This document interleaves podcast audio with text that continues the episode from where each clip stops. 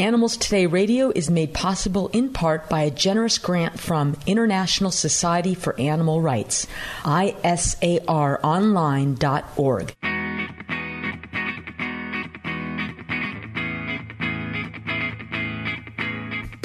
Welcome to Animals Today, your home for a serious talk about animals. I'm Dr. Lori Kirschner. So, what do you do when you see a dog alone in a car on a hot day? I mean, it's hard to know what to do, isn't it? And besides, what are you allowed to do under the law?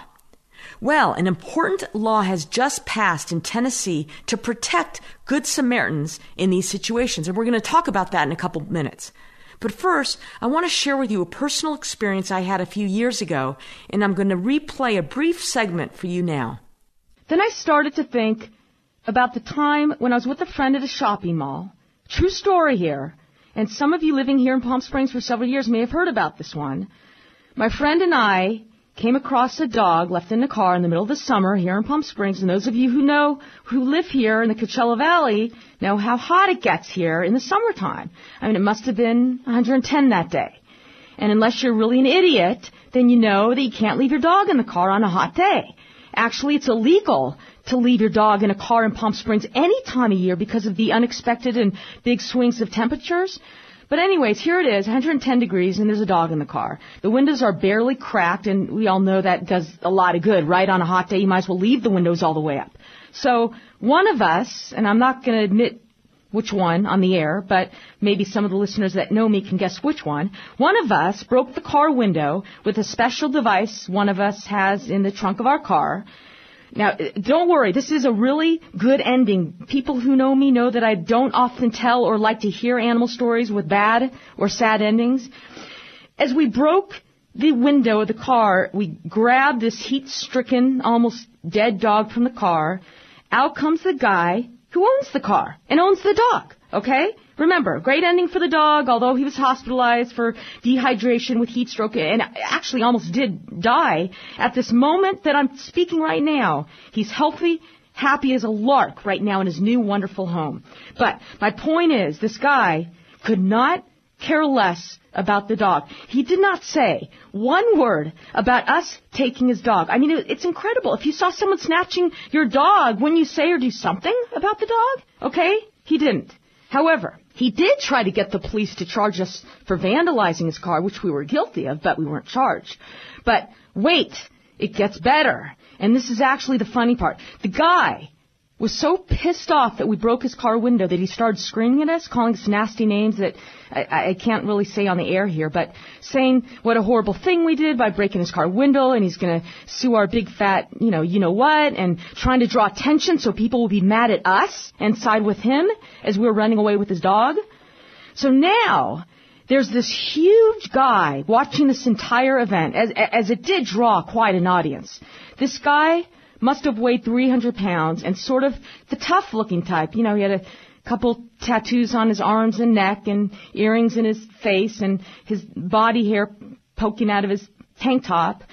This guy calmly goes right up to the guy screaming at us and calling us nasty names. He bends down, pulls something out of his pant pocket and slashes the guy's back tire and then turns to us with this big, beautiful smile on his face and gives up, gives us the thumbs up sign and then he calmly walks away. True story. So I now want to welcome attorney Bob Ferber, former Los Angeles animal cruelty prosecutor. Welcome, Bob.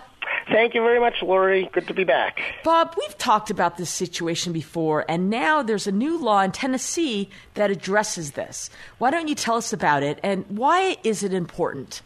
Uh, well, this law is a little different from uh, the laws that other cities have passed and states. For example, in California, uh, they recently passed a law that gave immunity, so that, in other words, in layperson's language, uh, that people can't be sued for breaking into cars to rescue animals that are there suffering from, presumably, you know, it's a hot car. But in California, it's limited to police and animal services uh, personnel. Law enforcement now can break into a vehicle in California if they believe an animal is in danger and they can't be sued. Uh, they're protected. But this new law in Tennessee is interesting in that it goes further. It gives immunity to people, your average citizen, to you and me. It means that anybody who believes that an animal is in danger can break into a car and will be protected so that they don't get sued. And this is a good thing, right? I think it's a wonderful thing, with some reservations, though. As an attorney, whenever we, anybody who passes laws, we try to look at can this law include conduct that we don't want? And uh, and I think on first glance, people think this is great. We don't want to have to wait in the parking lot for 20 minutes for animal control to come while the dog is suffering. We should be able to, as interested animals, as citizens who care about animals, we should be able to just break in. It sounds great. The complication is that in in places like here in California, we've done a lot of training to uh, to train law enforcement to know what to look for.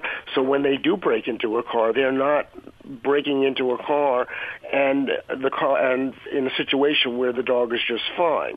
Uh, so, uh, and for example, law enforcement's trained to identify the body language of the animal. If is it panting? Is there any water? How long has it been there? What's the temperature outside? The temperature inside? We even go so far in many cities like LA to require that law enforcement use a special thermometer that measures the temperature inside the vehicle, not just out. Most people like you and me, we don't have that training. We don't have that equipment. And so my concern about this law is that there will be well-intentioned people who see animals in a car on a hot day and without having sufficient knowledge to know whether that animal is suffering or not, they may break into that vehicle and uh, something could happen that uh, could end up in a real lawsuit. Like what? We all think, okay, it's easy. You break into a car and you just take the animal out. Unfortunately, that's not typically the way it works. First of all, it's very hard to break a car window. And when you do do that, it shatters and you have broken glass. So the first thing is, when you break in, you could accidentally injure the animal that's inside the car. If you do that, then the question is, under this law, are you protected? Uh, if the owner finds shows up and gets their animal back and says, not only did you break my window, but you hurt my animal. A second scenario, which is very possible, is you break the window and the dog, or let's say you're able to open the door, whatever. Uh, the dog runs out of the car, runs into the street, and gets killed by another car. Uh, what what happens now? Is this law going to protect people for that? A third scenario is what is a well-intentioned person breaks into the vehicle and the dog uh, attacks them, or it gets runs away and bites somebody else. Uh, these and again is the person the good Samaritan covered under this new law and uh, will they be able to uh, do this without getting sued? And and one of the complications about the law, and I don't mean it to say it's a bad law, is how much in documentation does a good Samaritan have to have to prove to a judge that they sh- had the right to go in there?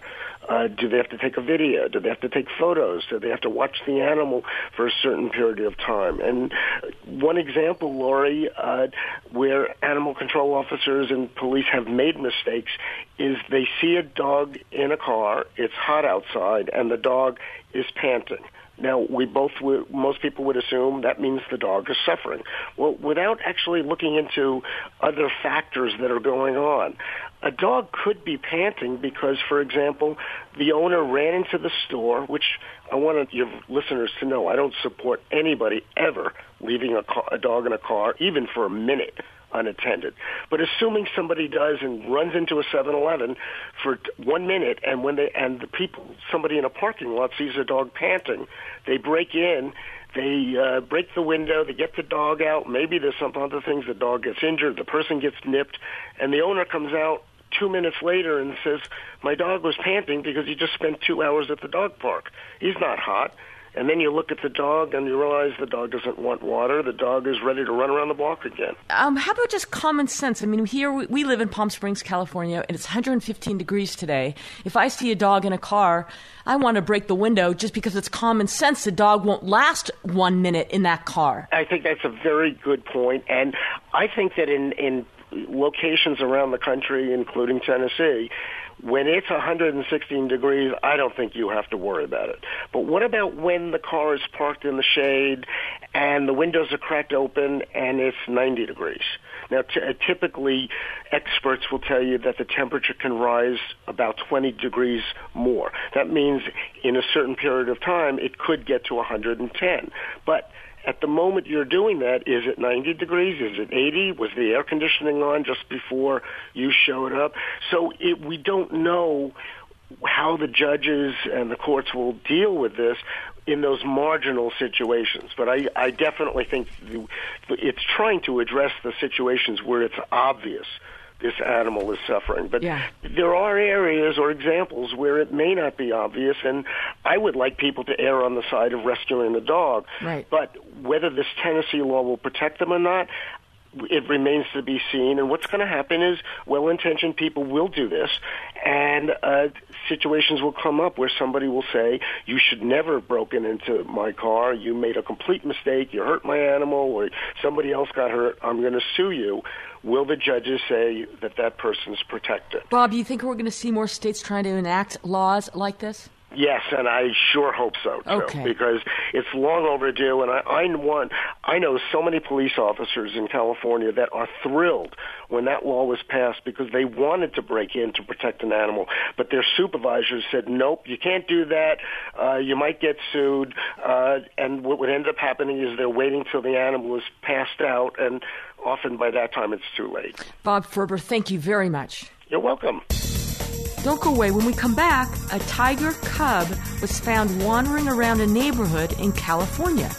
What would you do if you came across this situation? So, you and your family have decided to get a dog or cat. We think that's great, and we want to remind you to adopt your next companion animal instead of buying. That's because shelters have so many loving dogs and cats waiting for a home that it just doesn't make sense to buy a pet from a breeder or pet store. And sadly, over half of all animals that enter shelters are killed. That's millions per year. So when you adopt your pet from a shelter, most likely you really are saving a life. When you go to a shelter to adopt your new dog or cat, you will find many wonderful choices for your new family member. And please tell your friends and family to visit the shelter when they are ready to get a new dog or cat. Ask anyone. When you adopt an animal, you'll have a loyal friend for life, and you'll feel pretty good too. This message is presented by Advancing the Interests of Animals. Visit them at aianimals.org and on Facebook. That's aianimals.org.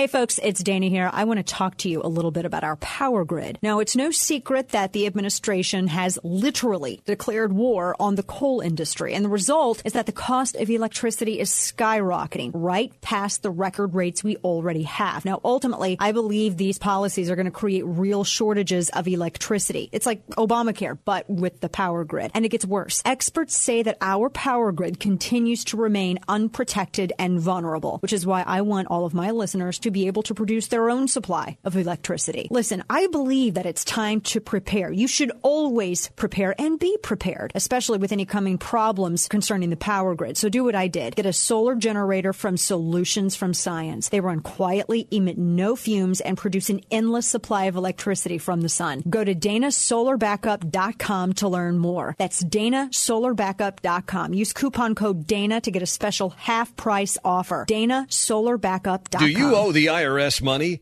Do you have years of unfiled returns? Has the IRS garnished your wages or put a lien against your house? The IRS has the power to make you pay back what they claim you owe and will stop at nothing to collect. If you are losing sleep over your IRS tax problem, there is a solution. Call Signature Tax now. Speak with our professionals and feel the weight of your tax burden lifted from your shoulders. Call 800 859 9446 for your free and confidential analysis on ending your tax nightmare. We can help get your life back on track and give you the fresh start you deserve. Our A plus BBB rated tax resolution team has over 125 years of combined experience to get you the best deal possible while stopping the IRS dead in their tracks. Call Signature Tax now at 800 859 9446. Call 800 859 9446. Again, that's 800 859 9446. 800 859 9446.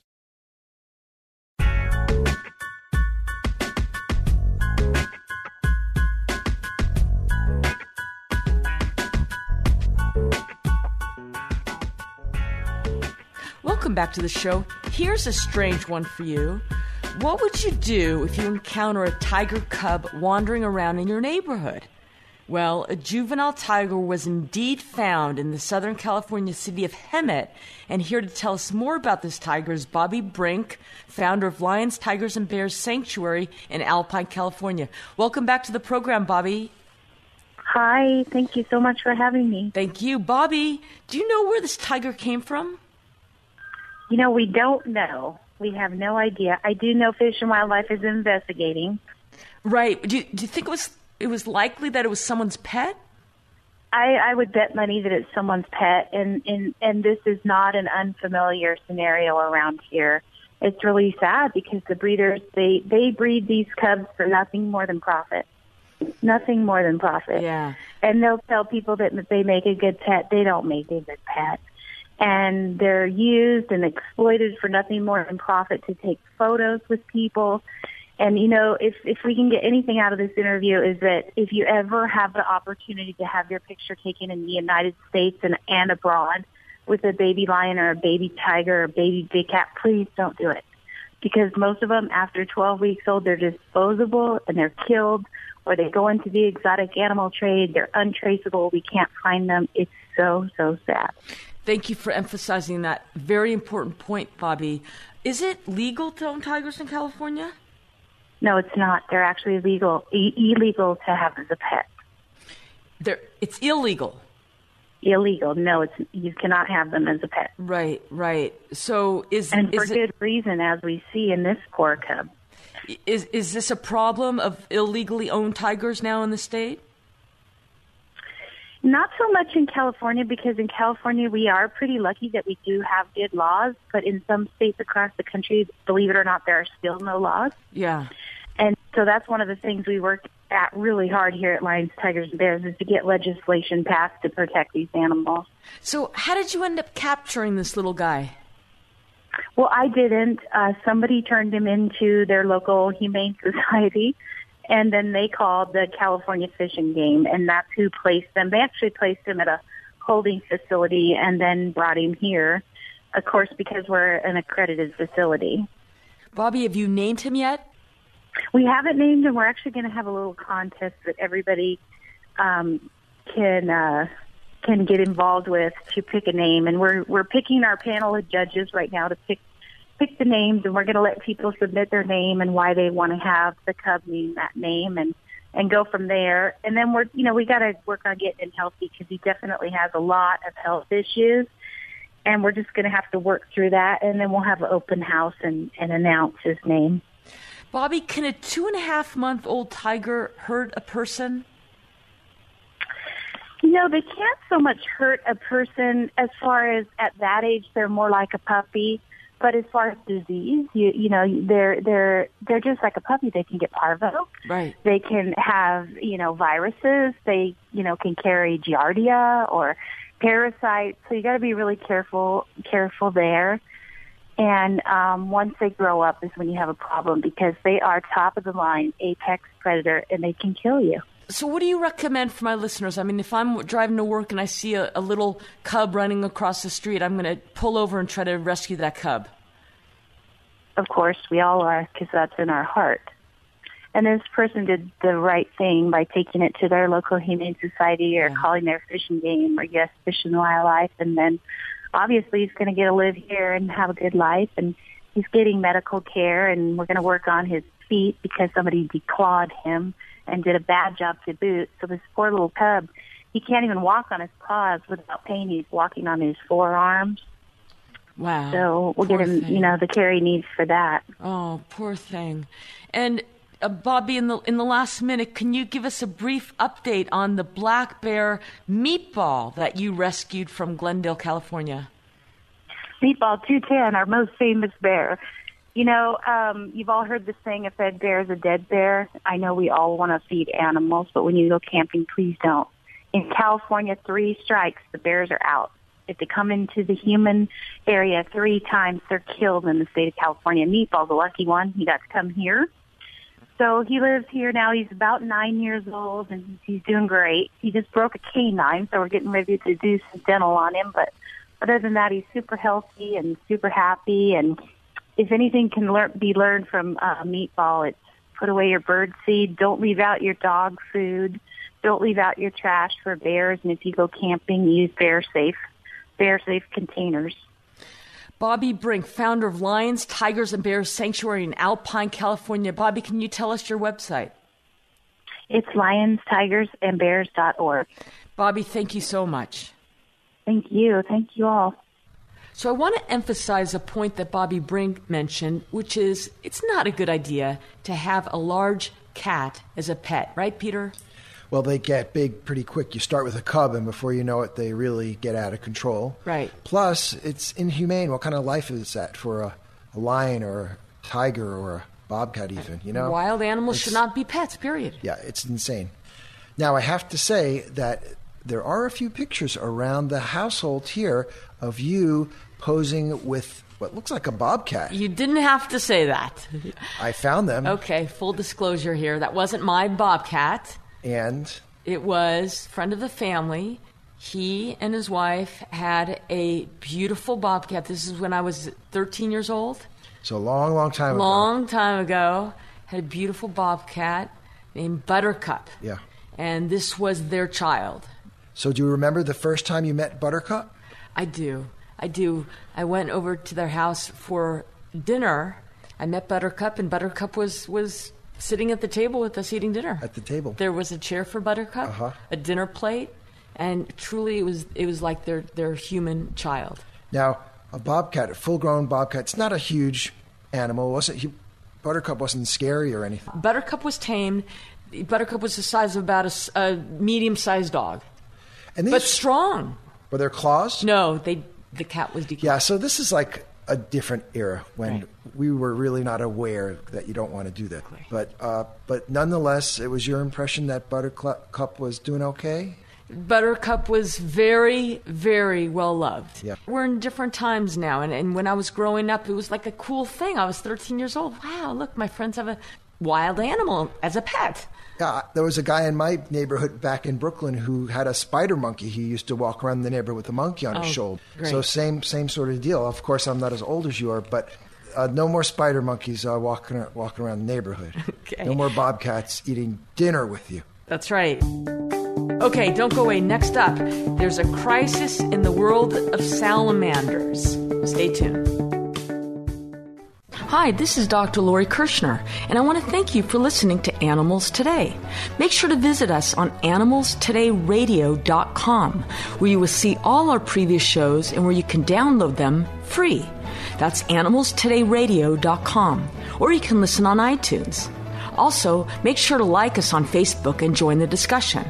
Animals Today gets a lot of its support from the nonprofit group Advancing the Interests of Animals.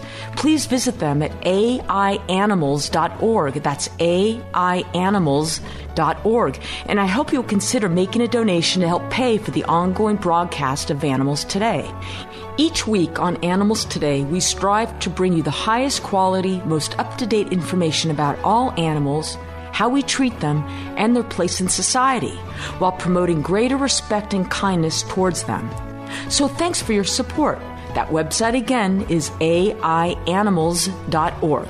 And thanks for listening. Rita, you look upset. I am, and I'm not sure what to do. My neighbor's dog is tied up outside. He looks very skinny and sick, and I never see food or clean water given to him. You need to report this right away. What do you mean? Well, you should call Animal Services or the police and tell them about the abused and neglected dog. They can help to make sure the dog is properly taken care of. Okay, I can't stand to watch him suffer anymore. What's the number? Even though most of us take good care of our pets, not everyone treats dogs and cats with the care and compassion they need to be safe and healthy. If you see that a dog or cat is not being treated properly, report it to animal services or the police right away. Pets need food and clean water and protection from extreme weather. You can make the difference, and you don't have to give your name. Help stop pet abuse and neglect. Be their voice. Make the call. This message is brought to you by Advancing the Interests of Animals. Visit them at aianimals.org. That's aianimals.org.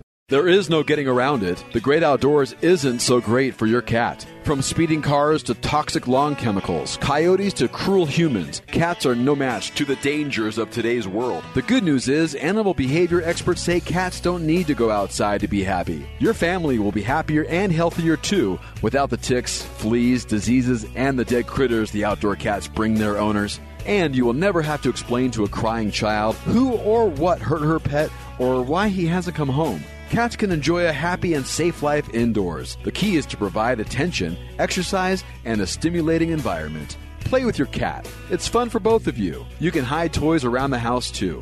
Just make sure there can be no detachable parts that can be swallowed. You can protect your cat from becoming a tragic statistic.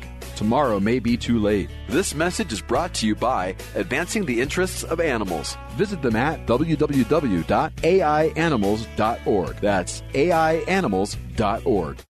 Dana Loesch here. Our freedom and independence is not free. Veterans and their families pay the price for your freedom and for mine. Veterans' families are many times unprepared to deal with what our warriors bring home the pain, the nightmares, feelings of detachment, irritability, trouble concentrating, and sleeplessness. These are some of the symptoms of post traumatic stress. The Purple Heart Foundation would like to offer all of you out there, all of my listeners, the book Tears of a Warrior, a family story of combat by Janet and Anthony Seahorn as a free gift. Tears of a Warrior was written to educate families families and veterans about the symptoms of PTS and to offer strategies for living with the disorder. The book is free to anyone who would like a copy. All you pay is shipping. Go to purpleheartfoundation.org. That's purpleheartfoundation.org or call 800-935-9941. That's 800-935-9941. Order the free book or give a donation in honor of a veteran you know. You can donate a car or cash. All donations go directly to help veterans nationwide. 800-935-9941 or purpleheartfoundation.org. I'm Bob Dorigo Jones, and this is Let's Be Fair. As we all marvel at the amazing pictures that a tiny spacecraft has sent to us from the farthest reaches of our solar system, it's a good time to think about all the ways we've benefited from space exploration, and might still in the future. Modern conveniences like cell phone cameras, scratch resistant lenses for sunglasses, and water purification systems were all originally developed by NASA. Because of all the brilliant minds working there, it often seems like the only limit on what we can create is our own imagination. Unfortunately, one of the barriers to innovation is entirely man made and unique to America legal fear. Currently, a device invented by a former NASA engineer that could save lives by making it impossible to text, talk, or email on a cell phone while driving is being kept off the market, in large part because of fears about lawsuits. Let's be fair, there are actually many products that haven't made it to market because of concerns about the excessive litigation in America, and you would be amazed at what they can do. Learn more. Visit our website at centerforamerica.org. Do you ever wonder where your food comes from or how it was raised? You're not alone. Today's consumers are asking more questions than ever about animal welfare, hormones, and antibiotics, and whether GMO foods are safe to eat. The good news is there's a group of farm women across the country dedicated to helping you make confident food choices for you and your family.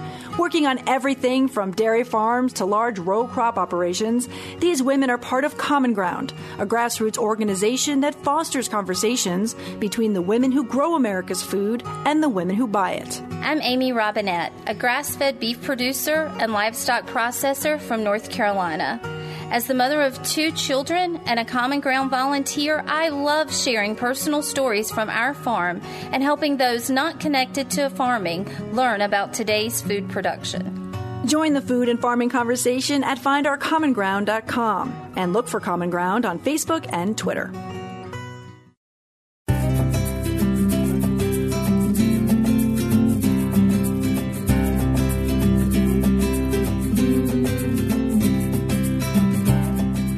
Back to the show.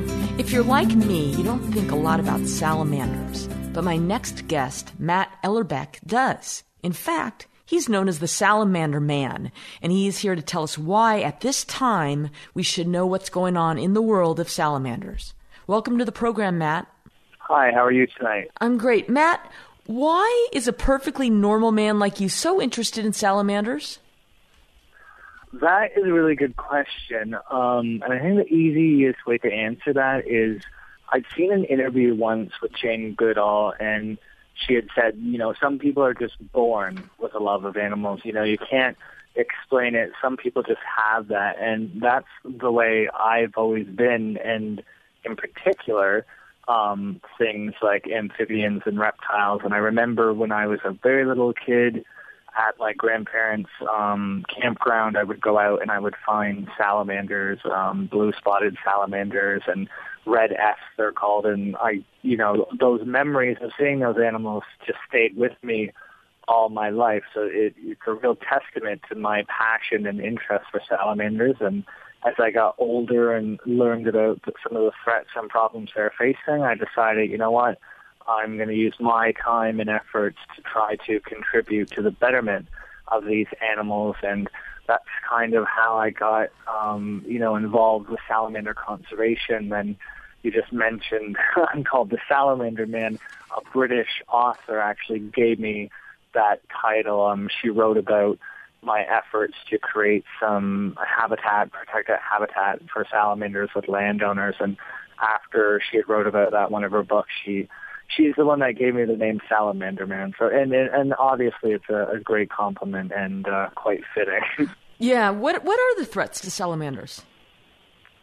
Well, one of the big ones is habitat loss, which a lot of wildlife obviously faces. But being amphibians, like frogs, salamanders face additional threats through pollution and contaminants in their environment because they don't have scales on them um, their bodies are very, very absorbent. So you can think of a salamander almost like a sponge. So even if, say, there's areas of protected habitat like a conservation area or a wildlife refuge, if the surrounding area is still urbanized, so we still have human settlement, you can have gasolines and oils and pesticides and, and other contaminants and pollutants still enter that habitat, and the salamanders can very readily and easily absorb those uh, chemicals, and that can cause mass die-offs. Um, another problem they face is roads that, you know, cut through natural areas, and in the springtime, the female salamanders have to migrate over these roads to nesting sites in the form of uh, little pools on the forest floor, and a lot of them unfortunately get hit by cars. So when you kind of add all these things up together, it accounts for a large number of these animals being lost every year due to human-induced hazards. Matt, you contacted me to tell me about this fungus that is afflicting salamanders in Europe. So what's going on here? Yeah.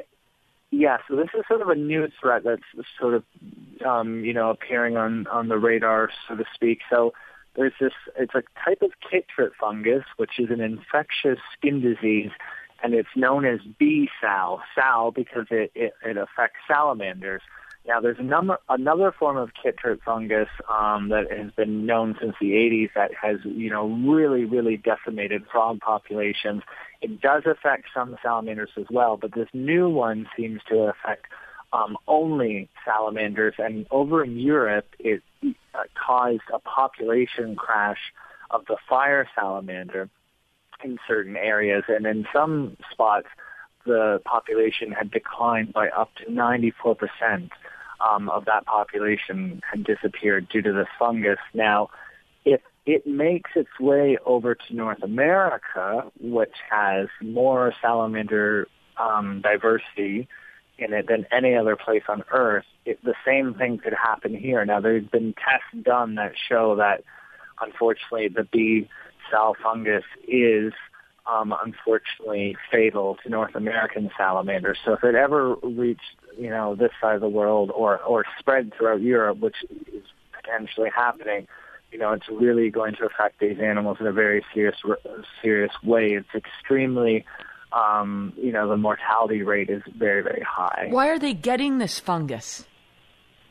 It seems to be contagious among the population. So when one animal get it, gets it, they can spread it to another, to another. Um, and they think it originated from Asian salamanders, um, specifically semi-aquatic ones, which we commonly call newts. So Asian newts that might have been imported for the pet trade, um, you know, if they were released into the, you know, people get animals and then unfortunately they don't look after them or they let them go and they get bored of them. And then by releasing exotics, you're then releasing all sorts of, you know, pathogens and, and diseases into an environment that, and those animals that live there have never been exposed to them. So they have no defense against them. So that's how they think that it's, it's entered Europe. And if it's, and right now various um, authorities are trying to push to get a ban on having Asian salamanders imported into North America and hopefully stop it from happening there. If the salamander populations are not healthy, Matt, what are the consequences to the ecosystem and the environment? Well, first off, if there are a lack of amphibians in an environment, that's telling you that it's unhealthy. Salamanders and frogs as well are known as bioindicator species. So their presence is telling us that the environment is healthy. The lack of their presence is telling us it's unhealthy. And because salamanders are both predators and prey items to various creatures in the forest and, and other ecosystems, if they're removed, it kind of, it's like a puzzle. Picture it like a puzzle. When you take out one piece, you know, suddenly, you know, something's missing, it doesn't look right, and then that can lead to another piece missing, another, and another. That's how ecosystems work. You take out one thing, it affects, you know, the whole picture as a whole.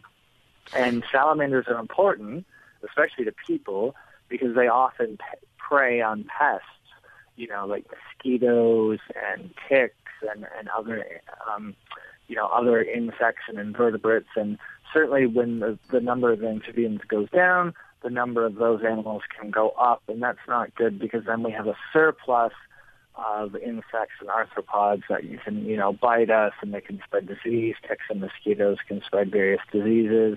Um, the aquatic and semi-aquatic salamanders are important in keeping wetlands and water healthy, and certainly that's important for all forms of life. Wetlands are also natural, um, you know, helps for floods and drought. So when the salamanders are removed, it can affect all these other systems, which other animals, including human beings, rely on. So it's not just bad for them, it's kind of bad for the whole picture.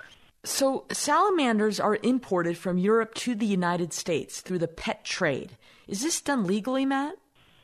It is, unfortunately, um, and, and often what I said before, you often have Asian species being export it to Europe and North America, and then you can have other species exported from one area to another.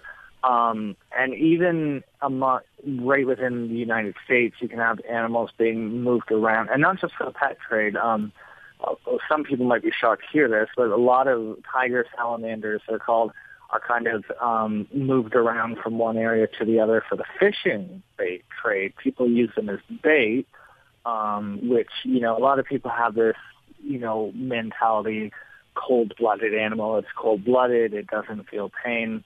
That's not true. They're vertebrate animals. They are capable of feeling pain and suffering. So you can imagine, you know, sticking a hook through it is incredibly cruel, um, number one. And then secondly, again, by moving the animals and displacing them from one area to the other, you're then moving disease and germs from one area to areas that were previously healthy. So again, displacing animals and moving animals from one area to another is an extremely bad idea. Um, and, and, that, and that's how a lot of these diseases and pathogens get spread around. How can people learn about salamanders and how can they help them, Matt?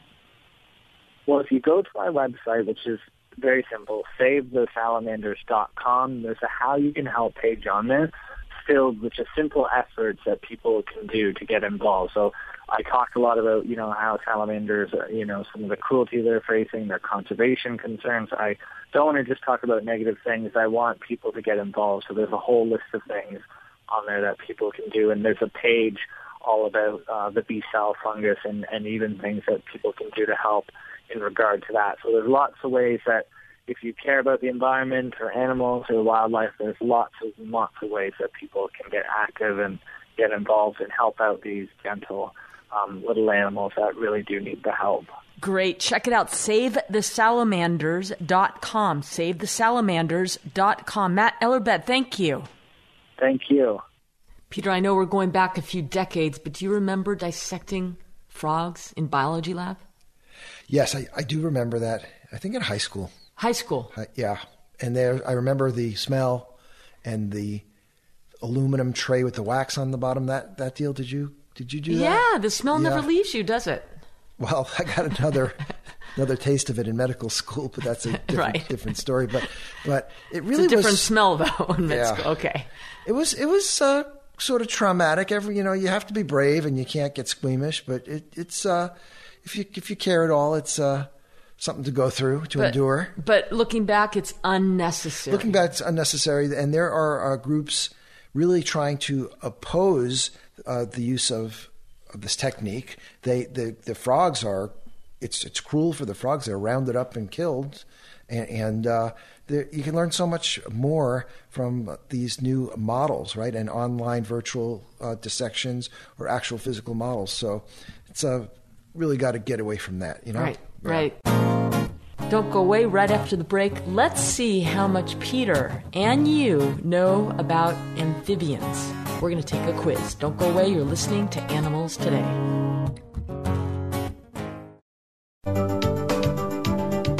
This is Dr. Lori Kirshner, and I want to thank you for joining us on Animals Today. Each week, we explore the wide variety of new and important issues concerning the welfare and rights of animals, how people treat them, and where they fit in society. From whale protectors risking their own lives on the open seas to lawmakers fighting to pass legislation to assist animals to kids volunteering at their local shelter. Animals Today provides timely and in depth analysis and interviews with experts and advocates from around the world. To listen, join us every week on this station, listen on iTunes, or go to animalstodayradio.com, where you can access and listen to all the prior shows. And like us on Facebook and share your views.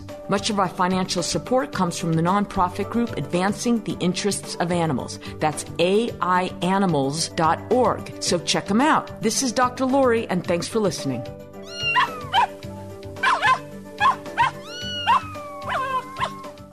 Supporting those who defend our country is one of the important missions of Colorado Technical University, or CTU. In partnership with the Yellow Ribbon Fund, CTU awards 50 scholarships annually to wounded service members, spouses of wounded service members, and caregivers. The scholarship covers tuition, books, and fees for a single degree program, along with a new laptop computer. CTU is recognized as one of the best online bachelor's programs by U.S. News and World Report, and as a Best for Vets college by Military Times. The university offers more than 100 undergraduate and graduate programs, including business, criminal justice, computer science, and engineering. At CTU, students can study online, on campus, or a blend of both, and learn whenever and wherever fits with their schedules. The deadline for the CTU Wounded Warrior Scholarship Program is September 15th. To learn more about the Wounded Warrior Scholarship Program offered by CTU, visit coloradotech.edu slash WW. For important disclosures and information, visit coloradotech.edu slash disclosures. Financial aid is available for those who qualify. This report is brought to you by Colorado Technical University.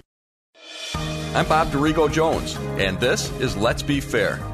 For millions of baseball fans who attend big league games each year, the possibility of catching a foul ball is one of the attractions of the game. According to one study, as many as 53,000 foul balls are caught by happy fans each year. However, if lawyers who just filed a class action lawsuit against Major League Baseball have their way, a lot fewer fans will be leaving games with a souvenir ball. Under the lawsuit, all ballparks, including the historic Wrigley Field in Chicago and Fenway Park in Boston, would be required to extend protective netting from behind home plate all the way to the foul poles in left and right field. The lawyers argue that warnings about foul balls printed on tickets, posted around the ballparks, and mentioned over the PA system are not enough. Let's be fair, serious injuries do happen, and baseballs have been flying into the stands for decades, even before Babe Ruth was playing. But do we really want a policy like this that affects millions of baseball fans to be decided by one lawsuit? Learn more. Visit our website at centerforamerica.org. Not available in California, Louisiana, and Virginia. Listeners, do you have startup capital and want to invest in a booming business with incredible profit and growth potential? The opportunity is now because Fresh Healthy Vending, the number one healthy vending franchise in North America, is looking for a few business savvy, healthy minded people right here in the local area to become Fresh Healthy Vending franchise owners. We're growing so fast that we've had hundreds of new franchise owners in the last few years alone. Now you can join them. This area has a huge demand for fresh, healthy, organic snacks on the go, and that's exactly what you'll be selling with your Fresh Healthy Vending machine machines. We've already identified prime high traffic locations that are perfect for healthy vending machines. Now we just need the right people to join our franchise network and help Fresh Healthy Vending continue to boom. If this sounds like you, go to readyforfresh.com today and enter code 1414. We'll send you a free owner information kit. As an added bonus to new franchise owners, we'll also pay half the franchise fees. Hurry, this offer is limited. Just go to readyforfresh.com and enter code 1414. That's readyforfresh.com code 1414.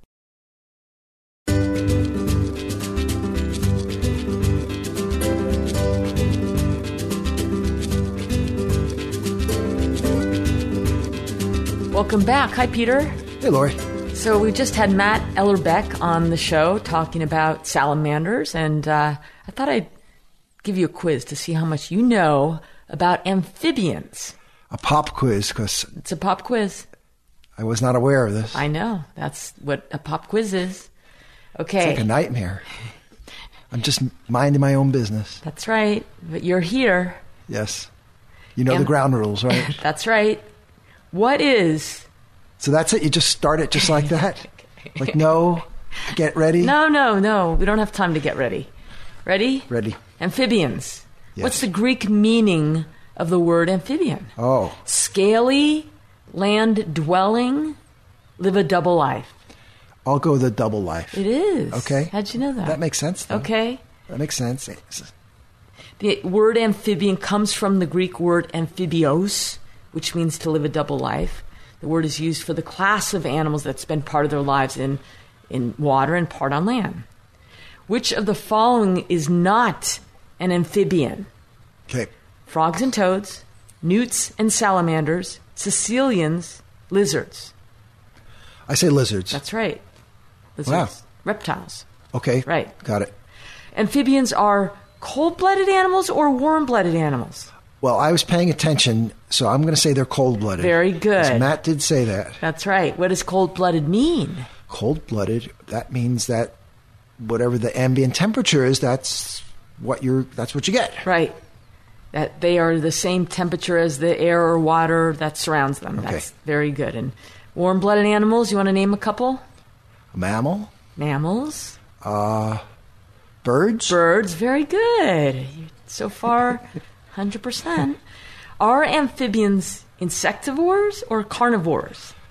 I they, they eat insects, so I'll go with insectivore. Actually, no. I know you Ah. think of the frog with Oh. the big long tongue and Yeah. snatching a fly or an Uh-huh. insect. But all adult amphibians are meat eating predators and they call them generalist carnivores. Wow. Yeah. See, we just learned something. So, estivation. What does that mean? Estivation. Going into hiding and sleeping through the winter, going into hiding and sleeping through the summer, migrating south during the winter. Wow. I'm going to say the number B. That's very good. going into hiding and sleeping through the summer. Wow. So, estivation is when animals slow their activity for the hot, dry Mm. summer months. And it's similar to hibernation when some mammals spend the winter moving very little and sleeping a lot in order to save energy. Yeah. The amphibian babies are called cubs, okay. chicks, Okay. or tadpoles. Oh. I'm that is sounds like a trick question. I'm going to go with tadpoles though. It's tadpoles. Oh. Very good. Oh. What's the difference between a newt and a salamander? Newt and a sal- I would ah, okay. I would say a newt is a kind of salamander. Good for you. Oh, yeah? Yeah. Oh. You paid attention in your biology classes. I don't remember. Anything. Okay. Newts are a subgroup of salamanders. So don't all ask, newt. don't ask me about Spanish. How do you spell newt? Oh, Not like Newt Gingrich. How do you spell newt? newt. Oh, Not N E W T? That's right. Okay. I was trying to trick you. Okay, ready? What's the difference between a salamander and a lizard? Okay. They sort of look alike, don't they? We have a lot of lizards ar- around here, Yeah. but they stay they stay on the ground. Right. They uh let's see. They have scales or some, Good. right? And Good. is that enough? You and want they're more? reptiles. Oh, they're reptiles. And salamanders are amphibians. Good. Okay. Yeah, good. How can you tell the difference between newts and lizards? Okay, A, if you see one swimming, then it's always a newt. B, newts have three eyes and salamanders have two. C, newts have four toes and lizards have Oh. five on the front pair of legs. Okay. I, I I'm going to go with C. I don't know. Was that a pure pure guess? I, three eyes. I'm not aware Okay. of an animal that has three eyes. Okay. And the swimming, I don't know. I guess Well, lizards do occasionally swim, but Uh-huh. if you're if you've seen an animal in water, then it's it's much more likely to be a newt, but not always, right? So you are right. Newts the lizard that was in our pool, you saved. he was he needed to be saved. You he jumped in and saved belong them in, your clothes. I know. I was I was so proud of you. Okay. Thank you for doing that. You're welcome. He just scurried away right after you saved Yeah. him. Yeah. He So spent that- like two seconds in the pool before you just jumped in without any hesitation whatsoever. Anyway, in three three feet of water. You're very brave. Thank you. when it's 120 degrees here in Palm Springs. Yes. It was, must have been horrible to jump in our pool. Newts have four toes and lizards have five on the front pairs of pair of legs. So Hmm. that's that's true. Isn't that interesting? Last question. Ready? What are caecilians? Yeah. I don't know. They are amphibians, but what are they? Hmm. They they have these long, slender, limbless Oh. bodies, Oh, and it looks like it's a cross between a worm and a snake. interesting. Isn't that interesting? Yeah. They're, Wow. It looks like a snake. Wow. Wormy. Snaky. Snaky. and they tend to live underground, Okay, good. burrowing through Good. loose soil. And most people will never encounter one of the nearly 200 species of Mm-hmm. Yeah, interesting. You did pretty good. Pretty good. All right. Thanks for listening to the show. This is Dr. Lori Kirshner encouraging you to nurture your love and compassion for the only other beings sharing our planet, the animals. This is Dr. Lori Kirshner, and I want to thank you for joining us on Animals Today. Each week, we explore the wide variety of new and important issues concerning the welfare and rights of animals, how people treat them, and where they fit in society. From whale protectors risking their own lives on the open seas to lawmakers fighting to pass legislation to assist animals to kids volunteering at their local shelter. Animals Today provides timely and in depth analysis and interviews with experts and advocates from around the world. To listen, join us every week on this station, listen on iTunes, or go to animalstodayradio.com, where you can access and listen to all the prior shows. And like us on Facebook and share your views. Much of our financial support comes from the nonprofit group Advancing the Interests of Animals. That's AIAnimals.org. So check them out. This is Dr. Lori, and thanks for listening.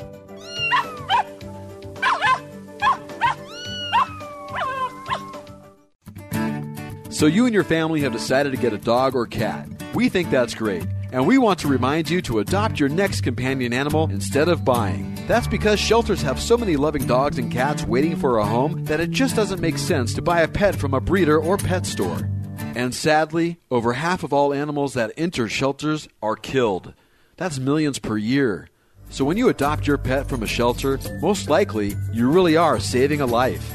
When you go to a shelter to adopt your new dog or cat, you will find many wonderful choices for your new family member. And please tell your friends and family to visit the shelter when they are ready to get a new dog or cat. Ask anyone. When you adopt an animal, you'll have a loyal friend for life. And you'll feel pretty good too. This message is presented by Advancing the Interests of Animals. Visit them at aianimals.org and on Facebook. That's aianimals.org. Animals Today Radio is made possible in part by a generous grant from International Society for Animal Rights, isaronline.org.